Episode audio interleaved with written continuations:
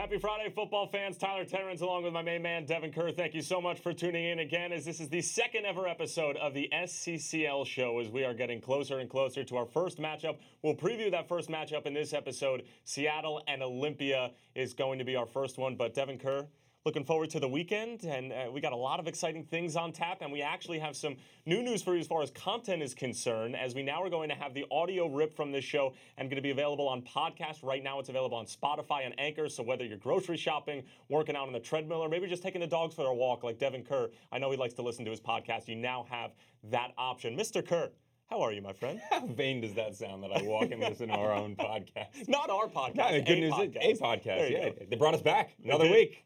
For now. honor, honored to be back with you, and it, it really is, it's astounding to think that it's right there. Right, the tournament is right there, and how much fun now. You know, the initial show was great. We got to cover kind of a little bit of everyone. We dabble, but now we're getting into the nitty gritty. right now we really it. get right into these games. And first up, Seattle Sounders Olimpia. And we'll take a look at the two teams, just overall give you an idea of exactly who they are. Seattle fans, I'm sure, want to know who Olimpia are and vice versa. Take a look at the Sounders and Olimpia from Honduras. Of course, Olimpia have actually won the first ever edition of Scotiabank CONCACAF League back in 2017, 31 time national champions as well as three-time Honduran Cup for the Seattle Sounders. Not nearly as illustrious of a history, as long as a history, but if you look at their numbers and what they've been able to do since their first season about 10, 11 years ago, they're certainly right on pace to, to be what Olimpia is at this point in time, maybe 100 years down the line, but you, know, you and I won't be around, but that's okay. Speak for yourself. Life and longevity are run run deep in my veins. But you know, we we obviously see the founded 2007 Seattle Sounders, obviously part of a USL franchise before that, and they were great then too. So you know, to continue on, but this is a team. If you take a look at squads coming out of the MLS, that's royalty right now, right? I mean, I mean they've done it all. At this point, it has to be. Three out of the last four finals. They've won two. That's not bad. Oh, by the way, you go back to the early part of the decade, three Open Cups back to back to back.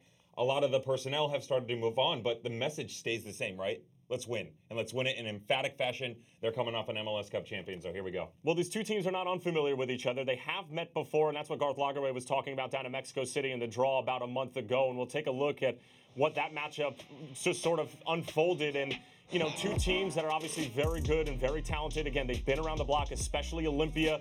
I mean, you get a look at this Seattle Sounders team that has a lot of the same familiar names on this roster Stefan Frei, Cristian Roldan, Jordan Morris. You get a look at the late Sigi Schmid, and of course, Brian Schmetzer, who is now the head coach of the Seattle Sounders. This is back in 2015 16. It would eventually be the Sounders taking control of this group. They would split the series over the course of this two game series in the tournament back when it was group stages. But really, as you can see, it's actually Alberth Elis scoring the goal for Olimpia, of course, is with Houston Dynamo last in Major League Soccer. Um, it, it looked like a very physical match, Devon, when you and I went back to go look at it. What are you expecting just from a very generic standpoint between these two sides? Well, for Seattle Sounders, first and foremost, you have to take a look at okay, what are they going to be able to do going forward, coming off of the conversation we had last show. And if you're just joining us, didn't be able to catch it, that's okay. You can jump on the social media platforms, CONCACAF, they have it all. How's Seattle going to reload? How, how are they going to now step in a little bit? We know what Will, Will Bruin's capable of. They get Brad Smith back. Harry Shipp's in the mix. Kim Kee-hee, that future is still uncertain. So a team that has a boatload of experience, but again, they're going to need some reinforcements. And Olimpia, you and I were talking about this off air. Not the greatest start to the league. They're only two games in, the one and one, and you kind of had a little joke about okay, maybe they needed to back off the cards a little bit, the emotion. But they were severely lacking emotion in their CONCACAF League games coming down the stretch, and they just couldn't get it done. So there's a lot to play for Olimpia, but they really need to reorganize themselves because they've definitely been wishy-washy. Well, this Olimpia side, their last appearance in Scotiabank CONCACAF Champions League was 2018, actually against New York Red Bulls. It finished 3 1, and for this Olimpia group, you know, they've done really well in CONCACAF tournaments before. Overall, they're 18 9 and 15 in CONCACAF Champions League since the installment of the modern format. As you can see, this Olimpia group, very passionate, very talented, stingy on the defensive end. Ever Alvarado was one of those X factors that we're going to continuously keep an eye on. Meanwhile, for the Seattle Sounders, their last appearance was 2018 as well. They ran into a bit of a buzzsaw in the second round. They took on Santa Tecla in the first. That's when Jordan Morris actually tore his ACL. They lost the first leg, ended up winning the second leg against Santa Tecla. Here are some highlights from their MLS Cup winning season as they were able to take down Toronto FC in the third part of that trilogy. Raul Rui- Diaz, who's been the leading goal scorer and the talisman for Seattle, absolutely magnificent. And they were knocked out of the 2018 Scotiabank CONCACAF Champions League by Chivas, who would go on to win it in 2018. And again, whenever you see these MLS sides match up with Mexicans later on in the tournament, that's when your mouth starts to water. Those are the really, really juicy fixtures. And Devon, going to ask you this question.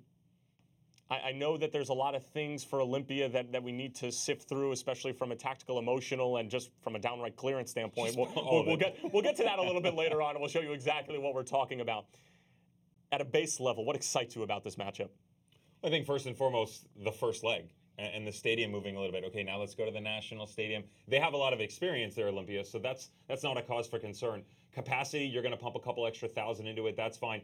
The fact that Seattle Sounders are going to have to go on the road and challenge them, that's what excites me because it's it's the question marks for both teams. Okay, can you bring enough emotion? Can you reset your roster a little bit? Obviously, Olimpia's got a head start. They're two games into their season. They're going to be a bit further down the road, but you got to go on the road if you're Brian Schmetzer and the boys. Garth Lagerwey, you got to go on the road and you got to get it done and set a precedent and then come back and kind of go, okay, do we need to regroup? Are we where we want to be?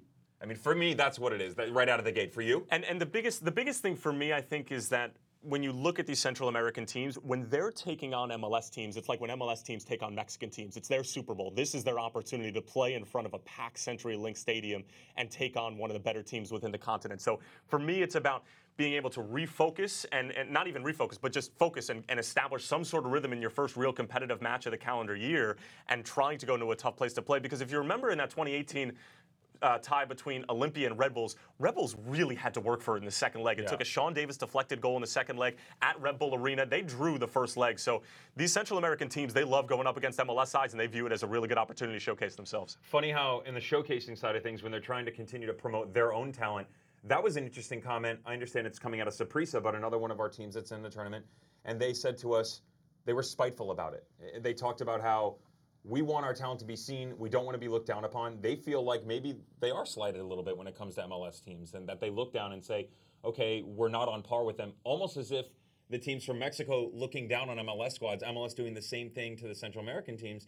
So it's kind of like, okay, not only do we want to beat them, but we want to promote our players so that, again, direct quote from Saprissa, we're not trying to sell them across the border or to go to the MLS. We want them going over to Europe. Yep. So again, it's that added fuel to the fire, and it just makes for really nice matchups. It's always territorial battles when it comes to Scotiabank CONCACAF Champions League. Devon mentioned it before. There truly is no place like home. Let's see what that's going to mean for Olimpias. They're going to have to change venues. We'll dive deeper into that and what the six-hour drive is going to mean for the fans. Don't go anywhere. Welcome back to the CONCACAF studios, and we are going to take a deeper look into the Seattle and Olimpia matchup. And as Devon mentioned before the break, there's a little bit of a venue change for this Olimpia group. And Devon, I know nobody likes to be displaced from their homes. I had a, a, leak in my apartment a few months ago that was a bit traumatizing. I had to be placed in a hotel. They paid for it, of course, but I know that you're having renovations soon. Nobody likes to be displaced from home. It's a very stressful time for these Olimpia fans and for Olimpia. Devon, I'm going to pose this question to you. You played at a very high level. Having to play in this big of a tournament, it, it, six hours away from where you normally play, what sort of impact is this going to have on Pedro Troglio's side? For any other squad, I would be heavily concerned. The reason I'm not is two. Number one, they're familiar with the venue. They've played games there on a regular basis. It's the Honduran national team's home venue, so they're all going to have familiarity within that. Also, the passion within this country for the game itself. Any time that someone else from another country starts to step in, club or domestic, or excuse me, domestic or national, we see them rally around. It rallies yeah. around it. It does not matter what the colors are at that point in time. And yes, you're going to have the locals that are going to stay with their team, but this is an event it's not a Friday night thing where you're going out to a boxing match. This is, it doesn't matter what day of the week, what time things are going on, they're going to rally around this squad. And especially when they find out a team like the Seattle Sounders, with all their pedigree, are coming in, they are going to give them everything possible. 37,000 plus screaming fans. Well, Devon mentioned the pedigree of the Seattle Sounders team and their Major League Soccer Cup winning season in 2019, despite a rather Uh, unimpressive regular season. I don't think many people had them pegged. I think LAFC was by far the favorite in the Western Conference. And that posed the question for Devon and I and producer Roberto Fernandez what have past MLS Cup winners look like faring in Scotiabank CONCACAF Champions League in the following season? And here's a look at the past MLS Cup winners in the now in the modern format with this knockout round starting in the round of 16. Now there's a modern format that goes back to 2008, but as far as this new format in the calendar year, this is the most apples to apples way we can compare it. Of course, Toronto FC, they went in 2017. They get all the way to the finals, and they were a Michael Bradley skied penalty away from potentially winning it for the first time for Major League Soccer. Atlanta United bit different situation because you have Miguel Almiron leaving, going over to Newcastle United. Frank de Boer steps in after Tata Martino takes a new job with the Mexican national team. So it, it, was a little bit of a different look. Toronto FC had all their guns loaded and they were ready to go. That was their team that won with a few extra pieces, and that's how close they got. And of course, Seattle Sounders, we're going to see how they fare. And with all of that said, when we go back to the, the formats, I want to ask you this question we had an original format where we had group stages and then the quarters, semis, and finals were actually played in the following calendar year. You didn't have your first group stage game of Champions League in the old format until around August. Now we start in February. For Major League Soccer teams, which format benefits them the most? It's a good question, but I'm actually going to let a friend of ours step in first. Someone that we had the opportunity to, to pick his brain a little bit because he's talking about pedigree. He's got a little bit more underneath the belt. DaMarcus Beasley was kind enough to, to grace his presence at the draw down in Mexico City, and he kind of gave us an idea of where he was going to go with this question. So let's start with that, and then we can double back around. Let's start with DaMarcus Beasley and how he feels about the question.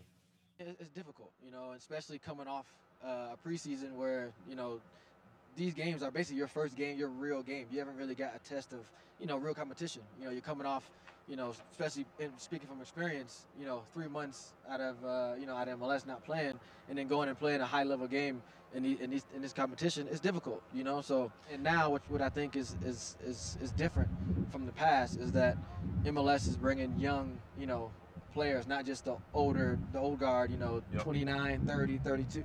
They're bringing in 20, 21, 22 year old players that are worth six, seven, eight million dollars and then maybe sell them, you know, years to come. But they're bringing in those type those type of players so they can compete. You have you have to you have to do that. You have to those those types of clubs are going in that direction. I think to be able to compete in this competition just now, you have to do that.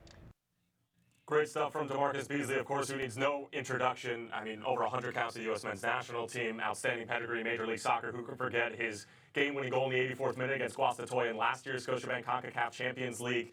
Uh, such a great guy to, to, get some insight as to why MLS teams historically in the modern format have struggled. A- anything you, you want to piggyback off of with DaMarcus or, or maybe disagree with? It's hard to disagree with him, right? with, with, with, a guy that has been at it firsthand and, and ground level, however you want to call it. But I agree with most of what he said. Obviously, the big key factor here is, is going to be money and pumping it into the rosters and giving these teams the abil- ability, excuse me, to dive deeper into these tournaments. But for me, it's the old format. It's the old format because if you take a look at results now, Tyler said to you, we need to keep apples to apples. So it's, it's basically the past three years, and this is the third year, so it's only two years. We've seen okay teams make a run to the final. Obviously, that was Toronto; they lost to Chivas, and we get Atlanta United that loses in the quarterfinals. But if you go back every single other year, they haven't just been competitive. MLS teams; they're making strides. You have to go back to before the rebrand. You go back to 1998. DC United took the tournament down. It was called something different then, of course, and you had LA Galaxy, 2000. Two in the span of three years were able to take this tournament down. Before the restructure, before the way they did the formatting, the worst year was actually back in 2009, 2010. Only one team made it out of the group play. It was Columbus Crew. That was astonishing to me. Number one, that it was the crew that got out. But you take a look, shot across the bow. But you take a look at the team and all the teams that have come in. All the other years, you've got at least two, three teams making it to the quarters and making it to the semifinals. That's easier this year because you get a bypass for the round of 16 immediately. So you've got a 50 50 chance. It's easy to look at the numbers and go, okay, well, we had a finalist in 2017 in Toronto. We've had three semifinalists and seven quarterfinalists altogether. Yeah, but you basically get four teams into the quarter or the round of 16 anyway. So your odds are going to increase. So I still think the old format reaches them better because you're hitting full strides, your team is playing much better. I don't mind the fact that then it was middle to end of the year yes, you could argue that guys are tired. I don't care. I would rather have a team that was ready to play and knew they were seasoned, they had experienced things, than a team that was coming into the beginning of the year, shot in the dark, it's a wink and a prayer from distance. My biggest thing with, with with your argument there, and that the old format, for me, it's the new format, and just for the simple reason, the roster looks so much different from when you might have won that MLS Cup to then when you're competing in the most competitive games within Scotiabank Concacaf Champions League, because it's not until the following calendar year that you're starting to do that around March, and also having to balance MLS playoffs right around the corner, potentially at you're at the end of the U.S. Open Cup if you're lucky enough to be there, and then Champions League as well. I think the workload is is incredible. And you know, we talked to Garth Lagerwey and we heard his bits last week in terms of how difficult it is to balance it. For me, it, having all of that in in the same stretch of the calendar year is really really difficult. But only time will tell. Just realize one quick follow up on that don't disagree. Okay. However, you could make the same argument for Liga MX teams where the 100%. Apertura Clausura because they're you win the spring, come back They now get to next year. spend. They get to spend as much money as they want. They don't have a salary cap, so they can just buy players that can deal right. with it. God, they're it's so it's smart. They it's get just it. So They get it. simple. They It's get it. So simple. All right, folks. When we come back, we'll take a look at the bracket, specifically Seattle Sounders and Olimpian. What lies ahead for them potentially if they are to progress? Stay with us. Continue to dig through this Seattle and Olimpia matchup, which is inching closer and closer. Still a little bit of a ways off. We still need to get into the month of February, but I can. I, my fingers are starting to tingle. Do you got it on there? Carry the one. That's like two days away. Is it two days? Well, until good we get to. February. Yeah, good with math. he's never been good with math. He didn't pass. That's why he's here in the studio talking about football with you all. But let's let's talk for a second about the, this bracket and for Seattle and Olimpia. And when you look at the right side of the bracket compared to the left side of the bracket, we'll zoom in on Seattle and Olimpia and sort of that, what that little grouping looks like there with Montreal and Saprissa. If I'm Brian Schmetzer in Seattle. I'm licking my chops at this side. I mean, yeah. this I, I don't want to say it's a cakewalk into the semifinal, but what, what's short? Of, what's just short of a cakewalk? Is it like a pastry walk, something along those lines? Hop, skip, and a jump. Yeah, Danish walk. Yeah, something. Yeah, but uh, listen. Montreal, Saprissa, I mean, these are all teams that Seattle, just having won an MLS Cup, they feel like they should be able to beat them. But again, you can't overlook a, a team like Olimpia because they will bury you. The right side of the bracket is just loaded with teams that can kind of do whatever they want, right? It's it's not a disrespectful comment to that side. It's just everybody's on the left, and, and the, it's kind of funny how it flip flop. How you had Leon in pot two, they end up on the left hand side, and they're stacked. Yeah. And Tigres team, you think I said they're my favorites in the dark horse. They're in the last four finals. Oh, here you go. Let's throw you in the top right and just ha- have a little day with it. So it's going to be a fun one. But again, eh, to your point, they have a lot of work to do, but I feel like it's a lot less than what's going on on the other side of the bracket.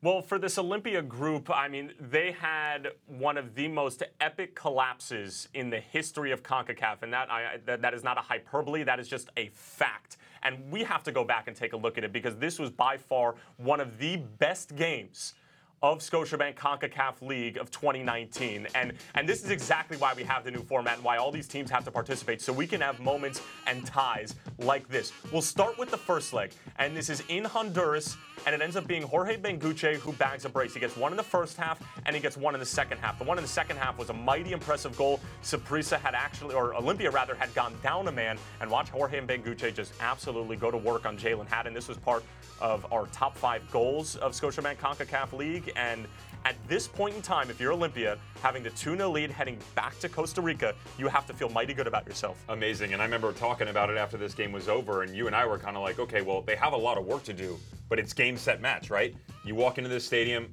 okay, yeah, it's going to be a hostile environment, but it was only half full. Literally, there's only about 12,000 fans in the stadium. So now you're walking in going, wow, we don't have our hands full. We got this thing in the bag, but that's not how it worked out. Saprissa got out early. They got things going. They think, okay, maybe we've got a chance. But Olimpia came right back. They got out in front 3 1, and now I'm thinking, okay, this is over. And this is second half. Jorge Alvarez, the Honduran Youth International, great goal. Look at the celebration from Olimpia. They think they have this thing won. And to be fair, in any other tie against any other team, they would. It was 3 1. And at this point, Saprissa needs three goals. They need a win on the aggregate because of the away goal. And slowly but surely, look at the ball from Venegas, the finish from Angulo. It's the Marvin Angulo highlight reel. Bends in this free kick. Now, it's time. If you're Olimpia, you're still in control here. All you have to do is Away get goal. out of trouble. Away goal. What happens? Nothing happens. That's the problem. Watch the back line. There's no emotion whatsoever. Nobody takes off after. Second, third, fourth chances. Watch right now. I'm going to give you 20 yards of space. You do whatever you want. Dissecting ball, nothing happens. Okay, turnover. Let's play What out of the back. doing? Let's do it selfishly and give it right back to the squad. And again, nobody steps. This is a point in time when you get into a match, late in cup games, where you have to dig down deep. The soccer smarts and the IQ has to take another step. Worst case scenario, if your body is that tired, now you want to play that ball, but if you're that tired, knock it down the pitch. Honestly, it is that Do bad. anything but that. It is Anything. that bad of a performance at the tail end of the game. Now, mind you, to start this match, the second leg, at no point in time did I actually think Olimpia looked good. They got a goal, and that was fine. Yeah. And when they got out Broken play. when they got out the front in three-one, I'm thinking, okay, yeah, they should have won, but they didn't look good by any means at all. Now, you talked about Angulo, Barrantes in the middle, Randall Leal, Nashville SC. You guys are getting a good one. He's obviously transferred over there. They just looked bad though. Like Saprissa picked them apart, and tactically, it was not impressive whatsoever. And this is, I mean, all the credit in the world is Saprissa, and you're not going to take anything away from what they were able to do. Of course. But Olimpia falling apart like that, the majority of that is self-inflicted wounds. An Angulo free kick that was an absolute stunner in the top ends. and then I, I know that you don't like the clearances and everything that led up to the last goal, but the ball from Zuniga and then the finish from from Ramirez. I mean, come on, and that place, even though that place wasn't full, it was absolutely rocking at Estadio Estadio Ricardo Saprissa Aymá. But any other thoughts on that game? I mean, for me, if you're looking at that Olimpia team, I'm such an intangible guy. If they had won that game and gotten to the final and maybe even won CONCACAF League, I feel like they have so much more momentum heading into Champions League. But exiting CONCACAF League in such a woeful, abysmal fashion, Yeah. it, it hurts. and then the start to their season. It hurts, and then the start to the season. Well, one of the good things is is you know continue to join us for these shows again Monday, Friday, five Eastern Standard Time. Scotiabank Concacaf Champions League show. We're going to recap everything, and we're going to do a lot of tactical breakdowns. One of which for me on these teams would have been Olimpia and their inability to respond to Saprissa, where Saprissa would turn their midfield into a diamond shape. You did not have the boys in the middle, Alvarez and Pineda. They weren't shifting. That's communication. That's stuff that when you get into these cup games, you have to communicate appropriately. It doesn't matter how tired you are, how deep this game is going. You have to find ways to get better. So we're going to give you a peek behind the curtain. We're going to do interviews, phone calls in, all that fun stuff. But most importantly, Olimpia, Seattle, first one done. Get excited. Another one's right around the corner. Any anything in particular that Olimpia needs to do to ensure success? Yes, it's. I said it before. It's communication. That's Because- it? Yeah. Well, emotion was a big. There's a million things that it could be, but what it came down to for me was you saw guys when they tried to move into the final third go off on their own. No one was trailing. Okay, well that's a couple problems there, but it can be a shot from behind. You start from your goalkeeper, you move from your center backs, and you move forward. When you watch them play, they didn't have the worst execution. The problem was, is it was one-offs. It was almost like, okay, especially in the second leg, we're up, we're gonna just keep going. We can die this and kill this game out. It's like kids who are 18, 19, 20 years old going into the collegiate game in the United States, running down into the corner. The problem is they were doing five minutes into the second leg. The biggest problem for me was that this is an Olimpia group that only gave up two goals heading into that se- semifinal, and then you Yeah. and then you give up that many. I mean, you shut Saprissa out being down a man. They also didn't home. score a lot either. They didn't that. score a lot, Yeah. no. And, and Ever Alvarado, who's their outside back and sometimes center back, depending on the formation that they were playing, was probably their most dynamic player going forward, besides Jorge Benguche, who's paired up with Jerry Bengtson, who's made some runs with New England Revolution before. But it, was just such a it was such a collapse, and it was, you know it was almost, it was like a bad car accident. You can't look away, but you can't not watch at the same time. It was it was if bizarre. you're if you're laying chase and you're bringing Benguche off in the 65th minute, you have a serious problem. You have You're a problem. pressure. They knew it right away, and they could not catch up. And you know, credit to the coach to try and make changes. But when he's coming off, if I'm a player on the field and he's coming off, I'm going, oh, you know what? We are in trouble.